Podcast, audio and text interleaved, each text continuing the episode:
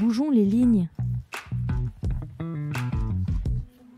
Le podcast qui décrypte les tendances RH. Bougeons les lignes. Bonjour, bienvenue dans Bougeons les lignes, votre podcast qui vous parle de transformation RH. Je suis Fabien Soyer de Parlons RH et aujourd'hui nous recevons Géraldine Bautier, DRH de Loomaps, une plateforme qui permet aux collaborateurs de mieux travailler entre eux et aux entreprises d'améliorer leur collaboration interne. Ensemble, nous allons parler aujourd'hui de l'expérience collaborateur. Bonjour Géraldine. Bonjour Fabien, ravi d'être avec toi aujourd'hui. Bienvenue, merci d'avoir accepté notre invitation. Alors, on va commencer en posant le cadre. On en parle beaucoup en ce moment, mais on la définit rarement. L'expérience collaborateur, qu'est-ce que c'est? Alors l'expérience collaborateur, ça va être euh, toute la, perception euh, que vont avoir les, salariés d'une entreprise de tous les, tous les événements euh, qu'ils vont vivre au sein d'une entreprise, toutes les interactions.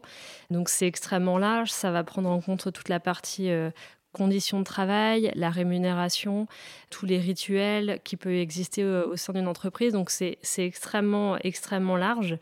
Et surtout, le, champ euh, de l'expérience collaborateur est très important puisque je pense que ça démarre pour moi euh, dès la phase de pré-onboarding. Elle se poursuit en phase de onboarding, mais aussi pendant tout le cycle de vie d'un collaborateur jusqu'à ce qu'on départ qu'on appelle souvent le offboarding. C'est une période qui est extrêmement longue et qui est vraiment euh, clé dans ce que va vivre un salarié dans une entreprise. Pour vous, pourquoi est-ce que c'est important aujourd'hui, plus que jamais, de développer cette expérience collaborateur? Alors pour plusieurs raisons. En termes de recrutement, on est véritablement dans une guerre des talents qui est euh, extrêmement forte. Donc l'expérience collaborateur, elle va permettre aux entreprises aussi de se démarquer vis-à-vis -vis des candidats, de donner envie et donc d'être attractif. Donc ça, c'est un premier point. La deuxième chose, c'est qu'elle euh, est capitale dans tout ce qui va être la rétention des talents. C'est-à-dire que voilà, les, collaborateurs qui vivent une bonne expérience vont avoir envie de s'impliquer, de rester dans une entreprise. Ce ne sera pas le cas si euh, vivent une mauvaise expérience. Je pense qu'on est face à des générations qui sont extrêmement sensibles à ce qu'ils vont vivre dans leur quotidien professionnel et qui ont des attentes extrêmement fortes. Elle est aujourd'hui extrêmement importante. Je pense aussi, quand on parle de rétention, ça veut dire euh, forcément donc diminuer le, turnover, réduire les départs. Ça veut dire aussi euh, réduire le taux d'absentéisme quand on a des collaborateurs qui sont bien à leur place, satisfaits, qui vont être engagés. Et puis, euh, pour reprendre aussi euh, toute la, dimension recrutement, lorsqu'on a des, salariés qui sont bien dans leur rôle, ils vont être de véritables ambassadeurs pour leur entreprise et vont permettre aussi des recrutements d'autres talents parce qu'ils vont en parler autour d'eux, parce que dans leur réseau, ça va rayonner. Et donc ça, c'est euh, des points qui sont importants. Selon vous, comment pourrait-on bouger les lignes en matière d'expérience collaborateur justement pour attirer et fidéliser les talents? Je pense que c'est très important de pouvoir écouter euh, ses collaborateurs.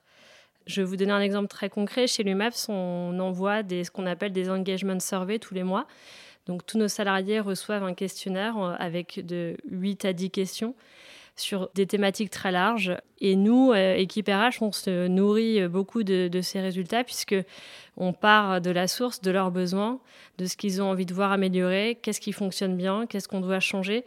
Et je pense que euh, voilà, bouger les lignes, c'est aussi s'interroger sur les besoins qu'on peut avoir en interne en tant qu'RH, j'ai toujours à cœur de regarder ce qui se pratique dans nos entreprises similaires, de me nourrir aussi de, voilà, des, best practices, mais je pense qu'il faut éviter de tomber dans le copier-coller parce que l'expérience collaborateur, elle doit être vraiment euh, très alignée avec la culture, les valeurs, l'ADN d'une entreprise. Je pense que c'est pas une bonne chose de, mettre en place des mesures qui seraient pas sur lesquelles on n'a pas beaucoup de conviction ou qui seraient pas en lien avec ceux auxquels on croit. Donc voilà, je pense que c'est partir de ces besoins-là en interne. Et puis, euh, je pense aussi euh, que les besoins sont assez euh, divers selon les, profils, selon les, histoires de chacun. Et donc, ça me semble voilà, être très important de faire cette démarche. Alors justement, le dernier baromètre euh, de Parlons RH sur l'expérience collaborateur qu'on a réalisé avec euh, Loomaps notamment, parle de l'apport des outils digitaux euh, dans l'amélioration de l'expérience collaborateur. Quelle est la place du digital pour vous? La place des outils digitaux est très très importante et encore plus, comme on l'a évoqué tout à l'heure, dans ce travail hybride qu'on a pu voir et qui est de plus en plus important, où on va avoir des, des collaborateurs qui vont être pas uniquement dans des locaux, mais qui peuvent travailler de plus en plus de chez eux ou être complètement en full remote. Et on doit, euh, dans l'expérience collaborateur, faire vivre aux salariés dans les bureaux et ceux chez eux la même expérience. Donc les outils sont, sont clés là-dessus. Un outil comme l'UMAPS, par exemple, si je prends notre produit, qui est véritablement une plateforme euh, qui est dédiée à l'expérience collaborateur, elle permet euh, de pouvoir engager des collaborateurs avec une communication qui soit personnalisée, en fonction de chacun, qui va leur permettre de, recevoir du contenu euh, qui est dédié, qui va être accessible euh, dans différentes langues, peu importe le lieu de travail, et qui va aussi euh, voilà, les connecter à leurs outils habituels, aux équipes avec lesquelles ils travaillent. Pour moi, chez l'UMAP, c'est l'outil principal sur lequel on va tous se connecter le matin en arrivant. Est-ce qu'il y a d'autres leviers pour améliorer l'expérience collaborateur, par exemple euh, la formation ou la reconnaissance? Oui, tout à fait. On, a, on, parlait tout à l'heure de, des opportunités d'évolution de carrière. C'est quelque chose euh, sur lequel on travaille beaucoup chez l'UMAPS, où on a euh, fait un gros travail de mapping de nos différents postes.